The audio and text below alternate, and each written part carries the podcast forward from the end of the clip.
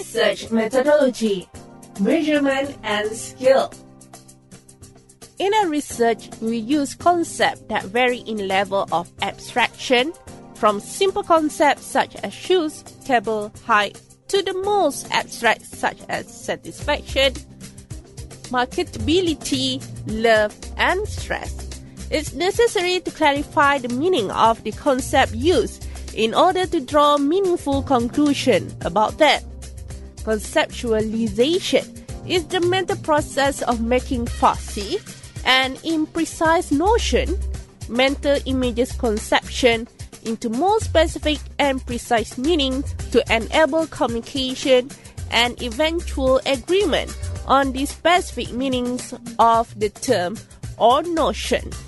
We specify what we mean when we use a particular term. The process of conceptualization, specification of the indicators of what we have in mind on the concept we are studying.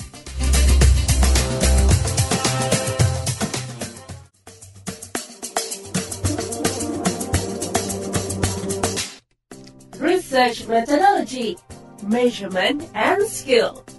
Once the concept has been identified, the next step is the process of developing the specific research procedures or operation that will result in empirical observation representing this concept in the real world. The process of linking a conceptual definition to a specific set of measurement technique or procedure is called operationalization. These are procedures to measure a concept either through a collection of data from a survey research or by conducting observation research.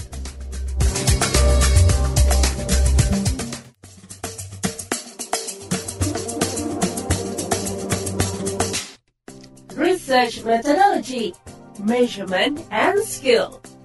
At the theoretical level, concept and construct are used, whereas at the empirical level, the construct are transformed into variable. Thus, variable are the construct or property to be studied. A variable consists of logical grouping or set of attribute or values. An attribute is the intensity or strength of attachment to attitude, belief, and behavior associated with a concept. It's a characteristic or quality of a concept or symbol to which numerical or value are assigned.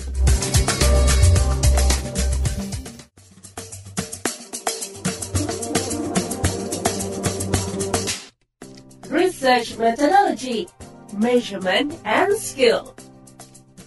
The concepts used in a research are divided into object or properties.